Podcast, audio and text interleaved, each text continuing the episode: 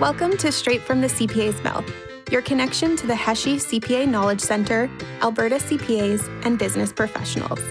This podcast, presented by the CPA Education Foundation, features Alberta Chartered Professional Accountants and others sharing their expertise and insights on a wide range of topics.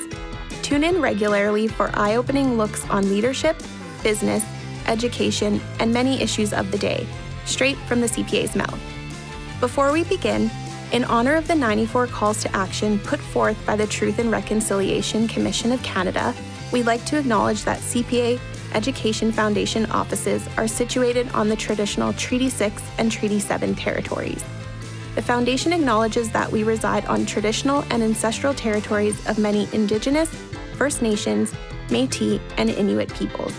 Their histories and culture influence our community to this day. The CPA Education Foundation is committed to helping build a province where Indigenous peoples and their voices and experiences are heard, valued, respected, and celebrated. Welcome back to another episode of Straight from the CPA's Mouth. My name is Nikay Fabi with the CPA Education Foundation, the charitable arm of the CPA profession in Alberta, and I'll be your host for this episode. November marks the start of Financial Literacy Month, a time when private, public, and nonprofit organizations across Canada are encouraged to share resources that empower Canadians to understand their finances. According to a global financial literacy survey conducted by the Program for International Student Assessment, Canadian youth are among the best in the world when it comes to financial literacy. Results showed that 15 year old Canadian students who talk about money with their parents scored the highest among their peers in the testing. This confirms that our behaviors in adulthood are often shaped during our childhood. So, as parents, guardians, or mentors, how do we teach children the basics of money management so they can build healthy financial futures? Joining me today via Zoom is Robin Taub, CPA CA. Robin holds a Bachelor of Commerce with high distinction from the Rotman School of Management at the University of Toronto and has held professional positions in both audit and taxation at two of Canada's largest accounting firms. More recently, Robin is a professional speaker and author of The Wisest Investment, teaching your kids to be responsible, independent, and money smart for life. Let's hear Robin's thoughts on teaching our children about money straight from the CPA's mouth. Robin, thank you so much for joining me today. Thank you for having me, Nikay. So, I do feel like we have a lot to discuss, and I'm very excited to be chatting with you. Um, so, I guess I wanted to ask you know, you have experience at accounting firms, some of Canada's top accounting firms, you have experience at Citibank. So, what was the motivation behind the wisest investment? Why did you decide to write a book? The true driving factor behind the book was to help other parents um, do what I was able to do for my own kids, and that is to teach them about money and help them become responsible, independent, money smart young adults. And as a CPA CA by background and having worked in accounting and finance and business my entire career, I felt really well equipped to do that. But I know that for a lot of parents, this is a really challenging, difficult subject. Mm-hmm. And, um, you know, studies have shown that parents have tried to teach their kids about money, but many don't feel they've been successful and they don't always know what information they need. So I felt like a book like a book like this could really help other parents when it comes to this really important issue. Absolutely as I mentioned earlier, parents who talk to their children about money seem to test, you know, higher on financial literacy acumen. Mm-hmm. So what do you think the importance of talking to your children about money is? I saw that article too, by the way. It was in the Calgary Herald, the one that you're referring to with that that study. And mm-hmm. um, I thought that was great because it really reinforces my whole philosophy, which is that, you know, parents have this really crucial and important role to play when it comes to teaching their kids. And the reasons why is that uh, if we don't teach our kids about money, and I'll say we, meaning parents, but it might be grandparents as well, or other family members, older siblings. Our kids will be lacking a basic life skill. Financial literacy is a basic life skill. And that could lead to financial struggles down the road when the stakes are higher. And if we don't teach our kids about money, they may suffer from money stress. And the research shows that money is the largest source of stress more than work or relationships or or health.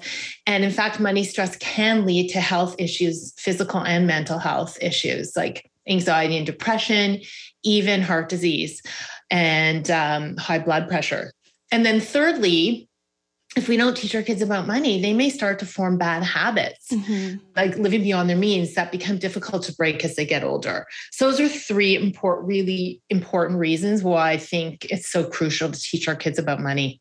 Absolutely. And I think really by not, like you mentioned, we're kind of doing our children a disservice because it could have longer term impacts on, you know, mental or even physical health. Yeah, exactly. And I think if, you know, if you struggled financially as a parent, I think you want better for your kids. You don't want them to make the same mistakes that you've made and you want them to have an easier time of things. And, and I think you also know the importance of this life skill mm-hmm. um, in terms of being able to make responsible financial decisions throughout your life. Absolutely. So, speaking, you know, of parents who may fall into, you know, that category, or even just some general advice of parents who might struggle financially as well, how do we begin talking to our children about money, especially in a situation maybe where our own financial situation isn't the most favorable? Yeah, and that is one of the challenges for parents is feeling that they're not good at this themselves. Like, how can I teach my kids if I'm not even doing this right myself? So I try to encourage parents um, to look at this as something that they can do with their kids, and um, you know, try to get your own financial house in order first, so that you can lead by example. But um, again, don't feel like you have to wait until you've got everything perfect to start doing this because no one's perfect. Um, everyone makes mistakes with money. And, you know, it's just a question of how you learn from those mistakes and what you do differently going forward. So, you know, your kids are naturally curious. Mm-hmm. And they may actually be the ones that open up the discussions. Uh, they may start asking you questions about how money works, and and you know if they see you using your a debit or credit card, they might or your phone even to pay for things. They might ask you about that, or they may ask for something that they've seen an ad for that their friends have. So just those little openings are ways that you can begin the conversation with them. Um, you know, another really important thing is that financial literacy is being taught in school across Canada. Yes. In every province and territory.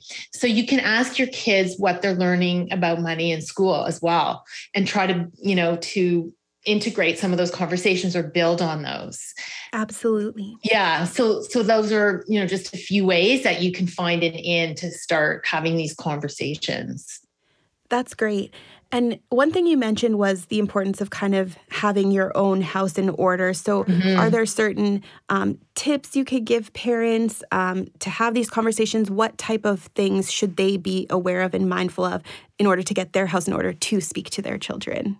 Right. So, I actually, in the book, The Wisest Investment, I talk about these 11 healthy habits of financial management. Okay. And they're, um, general rules or guidelines that, that parents can follow uh, to get their own financial house in order. So examples would be, um, you know, knowing where you stand financially. So preparing uh, your your net worth and your and your budget, your cash flow on a regular basis, and reviewing it.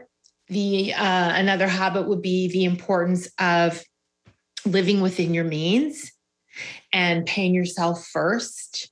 And another example would be the importance of having a financial safety net. So that would be an emergency fund and um, adequate insurance as well. So those are just a few examples, but there are I think I just listed four. So there's an additional seven in the book, mm-hmm. and they all hit different areas of personal finance, but they're all equally important. And these are things that you can also talk to your kids about.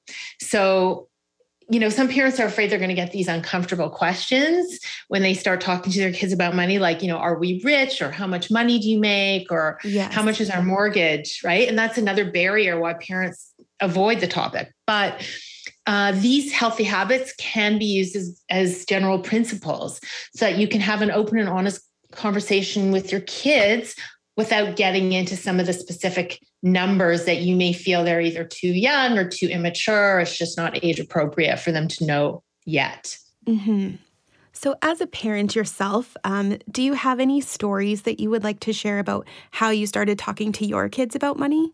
So, for me, like my kids are now 24 and 26. So, when I think back, it's hard for me to remember when I started because I feel like it was always part of the conversation in our house. Mm-hmm. Um, my husband is also a CA, CPA, CA by training.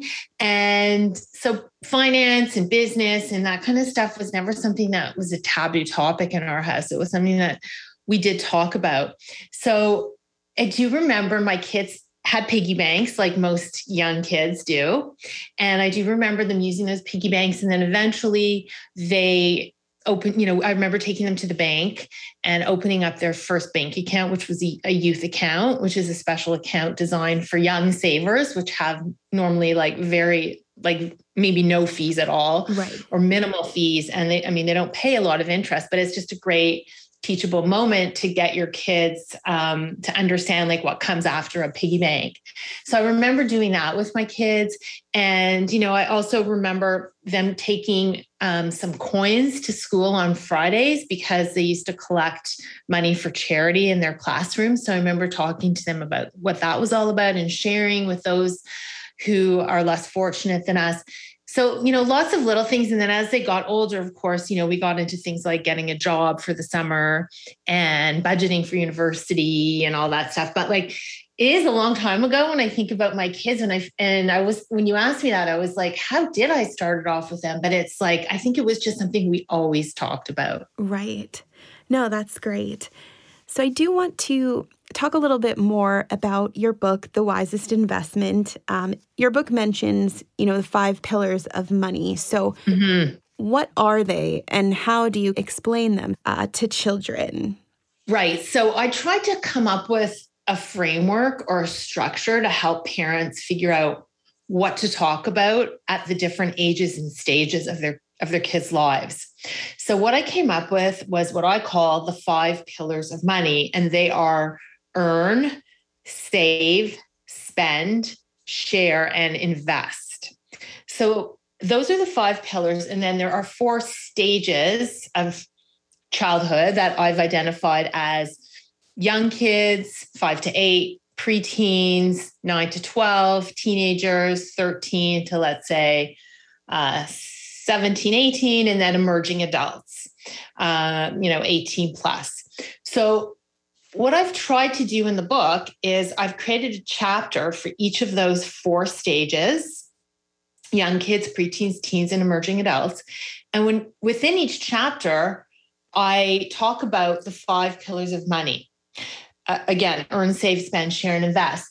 But the what's special is that within each of these chapters, the specific teaching points, the anecdotes, the examples that illustrate the five pillars are going to be very age specific and age appropriate. And as you'll see, they're going to become more sophisticated as your kids get older because the things that they're dealing with in their lives under those five pillars are becoming, you know, a little more complicated, a little more sophisticated. So the book is really meant to to help you really zero in on what, you know, what do my kids need to know about earning at this age? What do they need to know about sharing at another age. And, you know, I, I, know parents are busy. And I know that's another one of the challenges is feeling like they don't have the time or the opportunity to teach their kids. So I tried to make the book really digestible mm-hmm. so that they could just zero in on the chapter that uh, covers the stage their child is at now, or even if there's a specific issue that's come up, they could find that, you know, that specific topic within one of the chapters. I think that's fantastic. And do you think in your experience, do you think it's something that should be like quite formalized, or is this something that can just happen casually? You know, a dinner conversation, or you know, you're spending some money at the grocery store or shopping, and are those is that a good time to incorporate some of that? Yeah, those are great examples, Nikay. And I don't think it should be formalized because I think then it becomes something that doesn't happen, or uh, it just feels like too structured. So I tell parents to look for these teachable moments, an opportunity to build a money lesson naturally into your day to day lives as you go about your business, like just what you were saying. So if you're going grocery shopping and you prepare a list based on the meals that you've planned for the week, you can talk about comparison shopping and getting value for money. And then when you actually go and you pay the bill, or if, even if you're doing it online, you can talk to your kids about different ways you pay for things. Like, are you using a debit card or a credit card? Are you using cash, perhaps? Unlikely, but maybe. um, and, and just taking advantage of the fact that we're constantly transacting um, every single day. And your kids are are really observant. They are watching and listening and learning from you. So either they're going to ask you how something works, or you can introduce it. You can say, oh, hey, you know, um, if you notice, I'm going over our, our budget for the month. And the reason I do this is because we have to make sure we have enough money for all the things we need and the, some of the things that we want. And, you know, depending again on your child's age, you could get into some of the line items on your budget, or it could be just something as simple as them seeing you use your phone when you drive through to get coffee. Mm-hmm. and they're like how are you paying on your phone? You know? So just whatever it happens to be they they are going to crop up everywhere. So you don't need to carve out like formal structured sit down time. Okay that's that's really good to know. So i did just want to quickly revisit um, those different categories you've identified um, in your book, The Wisest Investment. So, yeah. um, when should we begin talking to our children about money? How early is too early? Is there such a thing? It depends on your kid, and you, you're going to know your kid best. Some kids are really precocious and curious, and they're going to be ready at maybe even three. But I think in general, most kids are ready around the age of five. And that's coincides with when they start preschool. They're around other children and they see what other kids have and do, and they're just, you know, out in the world a little bit more. So there's never a too early. I would say as soon as your kid starts asking about it, they're ready, but maybe not to wait too much longer after they're five, because the earlier you start, um, the earlier you can lay that foundation and start teaching them about earn, save, spend, share, and invest five pillars. And then you just continue to build on that as your kids get older. That's fantastic. I don't want to give too much away because obviously we want to encourage people to read your book. But what types of conversations are appropriate at different ages? Can you give us just an example of, you know, one age category and then kind of walk us through a couple of those five pillars? Yeah, sure. I mean, I think like the best example, my go to example for young kids is let's say you use a multi slotted piggy bank. And what that looks like is it's shaped like a piggy bank, but instead of one slot, there are four slots. Oh, I love that idea. Yeah, for save, spend, share, and invest. And it is a great idea because it makes these money choices really tangible. And even young kids earn money because they get allowance, perhaps, or they get money for holidays or for birthdays or you know if the tooth fairy pays a visit so even at that young age they can start to make that connection that when you earn money you have to make choices about what you're going to do with it mm-hmm. so you know that's kind of that that multi-slotted piggy bank covers almost all the bases. So it's it's a really great tool. And again, like with young kids, you want to start with cash because it's tangible and concrete. Yes. And it's easy for them to understand, right? Because talking about digital money is or you know electronic payment it's it's too conceptual it'd be really hard for like a, a young child to understand that so um you know with preteens they're already becoming a little more independent they're out in the real world without you. So you have different opportunities there to to teach lessons that are appropriate for them. Mm-hmm. i mean they may be in a position to like do some odd jobs like babysitting or maybe refereeing sports.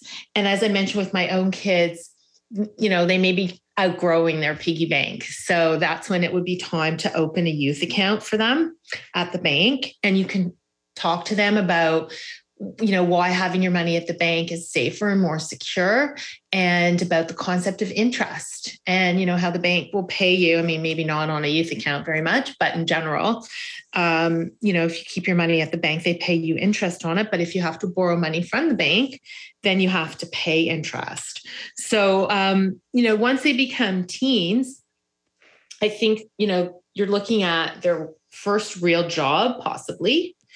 And they're also spending more than they would have been when they were younger because they may ha- have their license, they may be driving.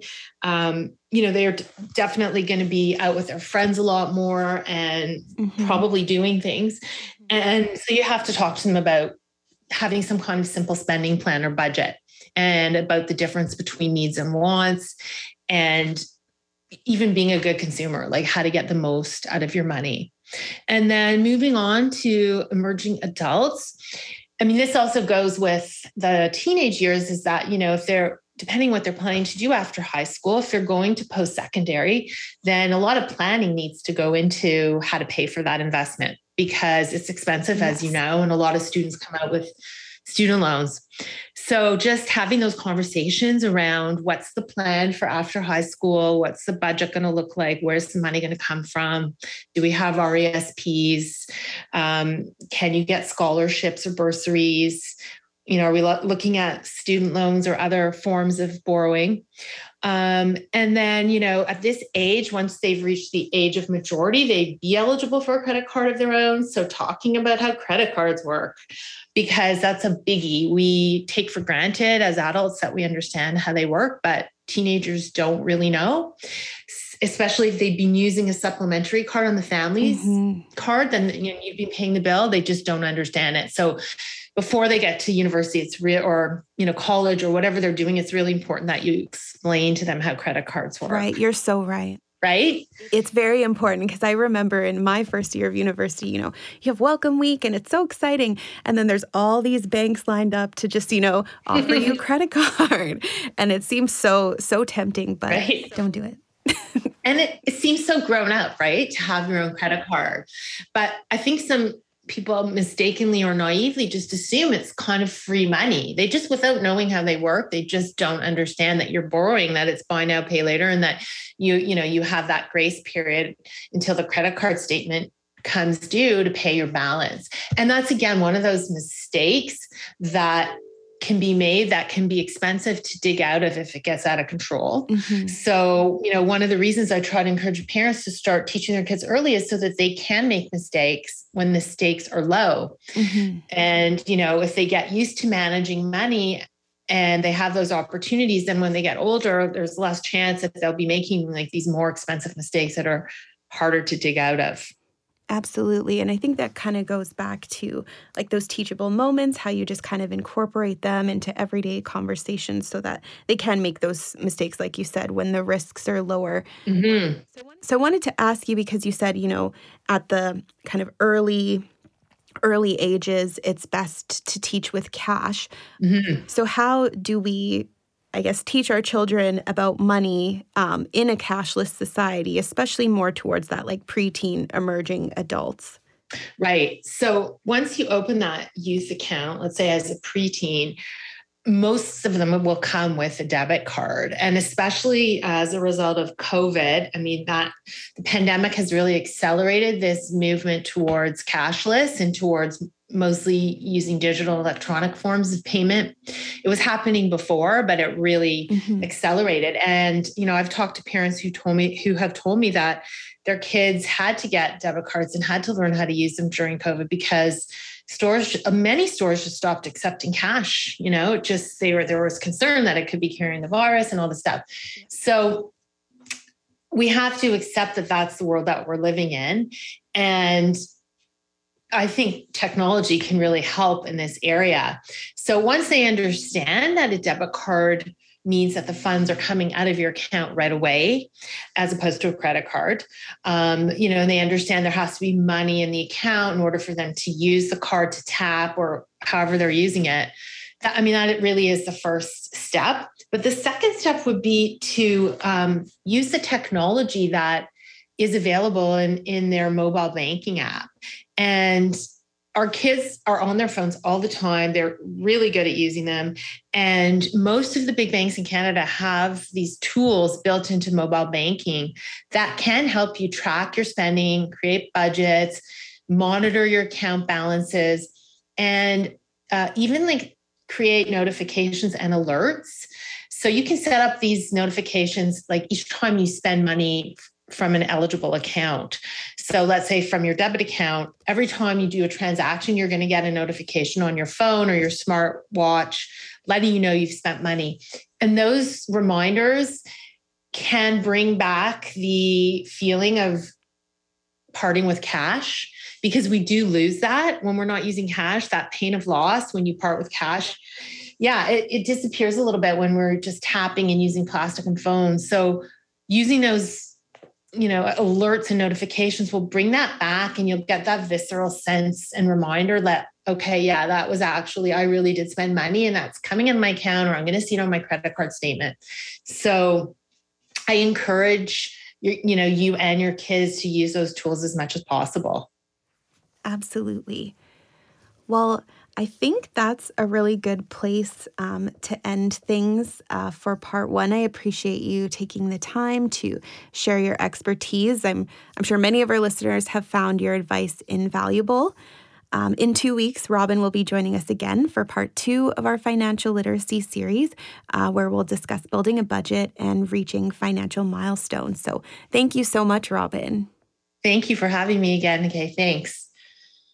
Thank you for tuning in to another episode of Straight from the CPA's Mouth. This episode featured Robin Taub, CPA CA, professional speaker and author of The Wisest Investment, teaching your kids to be responsible, independent, and money smart for life.